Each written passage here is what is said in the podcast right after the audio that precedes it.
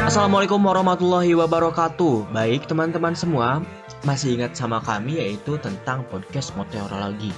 Sebagaimana kita ketahui bahwa beberapa rekaman-rekaman kami terdahulu menjelaskan tentang peristiwa-peristiwa serta fenomena-fenomena yang ada di meteorologi. Sebagaimana kita ketahui bahwa meteorologi merupakan cabang ilmu pengetahuan yang mempelajari tentang dinamisnya atmosfer. Nah, namun sebelum kami akan membahas mengenai materi-materi apa saja yang akan kami bahas dalam bahasan kali ini, izinkan kami untuk memperkenalkan diri terlebih dahulu. Nama saya Muhammad Rizky Ramdan, dan teman saya ada juga dua orang yang akan menemani saya, yaitu Mitra Agritami dari Kisaran. Ada Mitra? Hadir. Lalu ada Rizal Sanfikri dari Semarang. Rizal, hadir Rizal? Ya, hadir. Baik. Nah, di podcast kali ini kami akan membahas tentang ETF. Kaitannya ETF itu seperti apa di Indonesia, bagaimana prosesnya, penyebabnya, dan apa sih manfaatnya di Indonesia. Nah, di sini kami akan mengupas tuntas mengenai ETF ini. Baik, sebelumnya kita akan bahas dulu mengenai definisi dari ETF. Kepada Mitra ya, ETF itu apaan sih Mit sebenarnya? Ya, baiklah. ETF itu adalah Indonesia Throughflow atau bahasa Indonesianya Arus Lintang Indonesia atau disebut juga dengan Arlindo. Kalau misalnya dijelasin secara rinci Mit, biar teman-teman paham.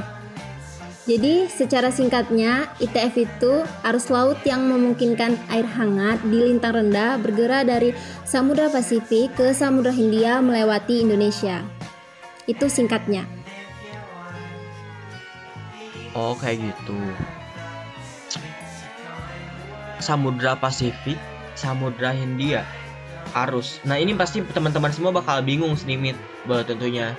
Coba jelasin dulu dong Mit, arus itu apa sih Mit?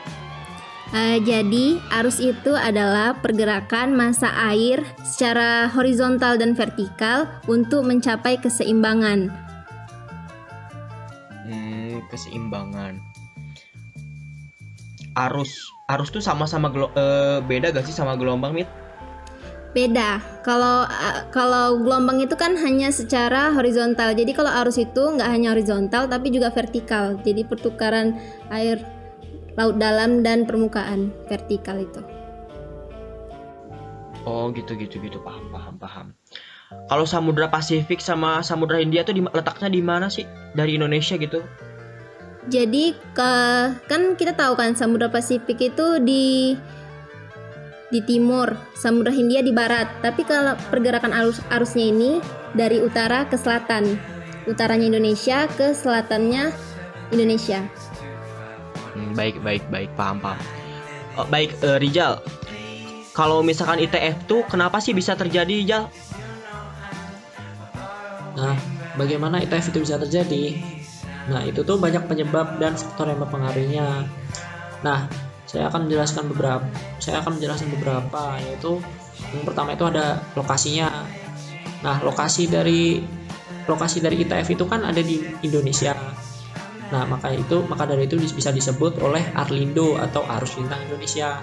Dan Arlindo itu bergerak seperti yang dijelaskan tadi, itu dari Samudra Pasifik ke Samudra Hindia karena perbedaan tekanan. Nah, lalu ada juga dari suhu dan salinitas itu. Bentar. Suhu dan salinitas. Jelasin Jal, bahasa ringannya suhu salinitas itu apa sih definisinya gitu? Nah, jadi suhu itu kayak semacam besaran, di mana besarannya itu biasanya diukur dengan menggunakan derajat Celsius maupun Kelvin. Nah, sedangkan untuk alatnya sendiri itu biasanya termometer. Nah, sedangkan salinitas sendiri itu bisa dibilang semacam seperti kadar air garam yang ada di laut. Nah, kadar air garam ini juga bisa berfungsi untuk menggerakkan arus-arus yang ada di dunia, yaitu yang biasanya di siklus termoplin maupun termalin. Tuh. Maka kayak gitu ya. Jadi bahasa ringannya kalau suhu itu parameter buat panas atau dinginnya suatu benda, atau kita bahas saat ini yaitu tentang lautan ya. Kalau misalnya salinitas itu tentang kadar garam yang ada di laut gitu ya aja. Iya benar. Mengenai ETF ini saya pernah baca sih, saat bumi berputar arus samudra membawa air hangat dari samudra Pasifik, tadi udah jelasin juga sih, ke wilayah ekuator Asia. Nah, sebagaimana kita ketahui bahwa ekuator Asia tuh Indonesia kan. Peristiwanya tuh kayak gimana sih, Mitra? Bisa dijelasin, Mit? Oke, jadi peristiwanya itu gini.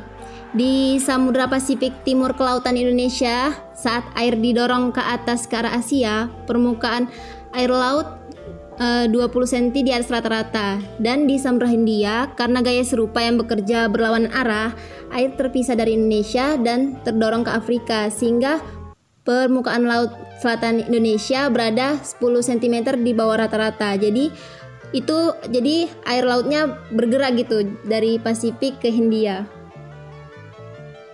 Dari Pasifik ke Hindia. Oh, jadi diferensial ketinggian atau perbedaan ketinggian permukaan laut yang tadi dijelaskan di atas 20 cm atau sekitar 30 cm ini menyebabkan arus laut utara ke selatan melalui Indonesia kan. Gimana aja penjelasan rincinya aja? Jadi seperti yang saya jelaskan tadi itu kan, salah satu penyebab faktornya itu ada suhu dan keasinan atau bisa dibilang itu salinitas. Nah, di Pasifik Khatulistiwa Barat itu memiliki suhu yang lebih tinggi dan keasinan yang lebih rendah. Nah, maka dari itu dari suhu yang lebih tinggi dan keasinan lebih rendah itu yang ada di bagian Samudra Pasifik itu bergerak ke Samudra Hindia karena dia suhunya lebih rendah dan keasinannya juga lebih tinggi. Nah, maka dari itu arus laut itu kan menyeimbangkan. Nah, maka dari itu pergerakannya dari Samudra Pasifik ke Samudra Hindia. Nah, dari aliran ini kan melewati Indonesia. Nah, saat melalui Indonesia itu melewati serangkaian aliran rumit seperti pulau, lalu ada monsun, lalu gelombang khatulistiwa atau bisa dibilang pesisir Kelvin dan Rossby maupun hal-hal lain. Nah, daerah yang dilewati ETF atau Arlindo ini itu biasanya melalui daerah Kalimantan dan Sulawesi, lalu kemudian ke daerah selatan di bagian selat Makassar, lalu bisa masuk ke Laut Bali. Lalu untuk rute baratnya sendiri bisa melalui selat Makassar dan kemudian keluar melalui selat Lombok maupun dapat mengalir ke timur ke Laut Banda. Nah, dari Laut Banda ini juga bisa keluar ke timur-timur, Selat Ombai maupun Selat Lombok, seperti itu. Paham. Berarti ribet juga ya si ETF ini gitu. Mengalirnya ke berbagai kepulauan dan berbagai daerah juga di Indonesia. Nah, kita bahas lagi nih, kita kupas tuntas lagi nih. Kan kita tahu bahwa Indonesia merupakan negara kepulauan. Negara kepulauan merupakan negara yang dikelilingi oleh berbagai pulau. Bahkan Indonesia memiliki pulau yang luar biasa gitu banyaknya. Ribuan pulau berada di Indonesia, bukan hanya kita ketahui bahwa Sumatera, Kalimantan, Jawa, Papua, tapi kepulauan-kepulauan kecil juga ada gitu di Indonesia. Nah, kita tahu nih Indonesia juga negara maritim yang dikelilingi oleh lautan yang begitu melimpah. Sebenarnya ETF ini ada kaitannya gak sih sama pemanfaatan di Indonesia? Dan manfaat ETF itu di Indonesia tuh apa sih, Jal? Maksud saya Mitra aja deh dulu. Oke, jadi manfaat ETF atau Arlindo ke Indonesia ini besar di bagian maritim. Jadi karena arus yang bergerak dari Pasifik ke Hindia, jadi arus Pasifik ini gak hanya membawa arus tapi juga membawa kekayaan laut. Jadi laut-laut di sekitaran Selat Makassar, Kalimantan, Sulawesi, Bali itu kaya. Lautnya itu kaya ikan, terumbu karang gitu, sebagainya. Jadi ntar ikannya datang-datang ke Indonesia gitu, Mit? Karena kan pergerakan air laut hangat, ikan itu mengikuti arus hangat. Oh, ikan tuh suka di air laut hangat gitu. Yes. Jadi bisa dimanfaatkan gitu juga ya? Ya benar, Mak.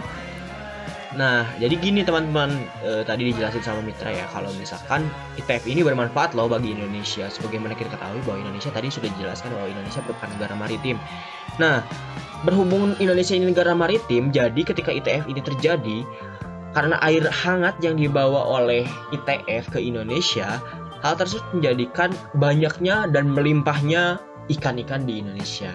Jadi ETF ini bisa dimanfaatkan buat nelayan-nelayan untuk dimanfaatkan berlayar dan membawa ikan-ikan di lautan gitu. Baik, kita simpulkan mengenai ETF ini kembali ya, bahwa ETF merupakan Indonesian Throughflow, yang penjelasan singkatnya tadi sudah dijelaskan oleh teman saya Mitra.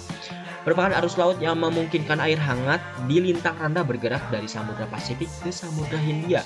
Nah, penyebabnya itu adalah suhu atau parameter dari dingin dan panasnya suatu benda yaitu di lautan, dan salinitas atau kadar garam yang ada di lautan. Itu penyebab utamanya.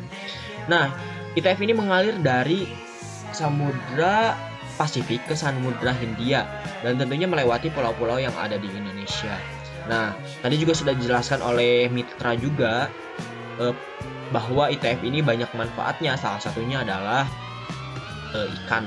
Salah satunya adalah bisa dimanfaatkan oleh nelayan untuk membawa ikan, karena ETF ini membawa massa udara yang panas gitu, buat massa udara hangat yang akan membawa ikan-ikan menuju Indonesia.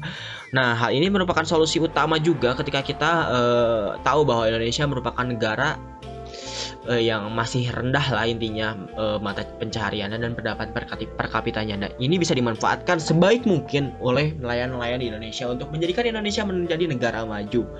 Nah, udah banyak sih mengenai pandangan mengenai ETF ini. Tadi Mitra dan teman saya Rizal sudah menjelaskan begitu banyak luar biasa mengenai ETF, dan pengetahuannya juga sudah luas. Terima kasih kepada Mitra. Mitra, terima kasih ya, Mit. Iya, sama-sama. Semoga bermanfaat ya. Oh iya. Walaupun cuma singkat. Iya. Terima kasih juga Rizal dari Semarang. Oke, terima kasih juga. Ada pesan atau ada pesan kesan dulu belum mengenai ETF ini? Ya, mungkin bisa dimanfaatkan dari kekayaan akibat dari Arlindo ini ya, kekayaan laut Indonesia, mungkin untuk kemajuan Indonesia sendiri agar income per kapitanya bisa naik lah. Mungkin itu sih dari saya. Dari Mitra ada pesan nggak? Mungkin kalau ETF ini lebih dipelajari lebih lanjut mungkin sangat bagus ya.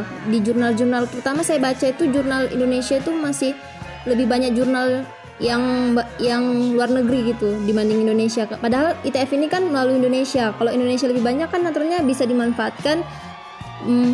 Efek yang baiknya untuk Indonesia lebih banyak lagi. Itu dari saya. Oke. Gitu teman-teman, mungkin nanti Mitra bakal nulis jurnal juga mengenai ETF ya, karena ETF ini tentunya banyak banget manfaatnya di Indonesia. Nah, setelah bahasan-bahasan dari ETF, mungkin itu saja yang dapat kami sampaikan mengenai podcast pada kesempatan kali ini.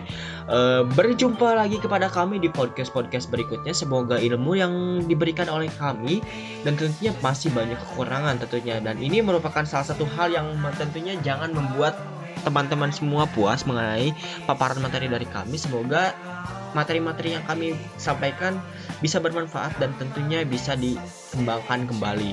Mungkin itu saja yang dapat kami sampaikan. Mohon maaf apabila ada kesalahan dan salah kata. Terima kasih atas perhatiannya. Saya Muhammad Rizky Ramdan, Mitra Agritami, dan Rizal Sanfikri undur diri. Terima kasih. Wabillahi taufiq walhidayah. Wassalamualaikum warahmatullahi wabarakatuh, dan salam sejahtera bagi kita semua. Bye-bye. Dah ya.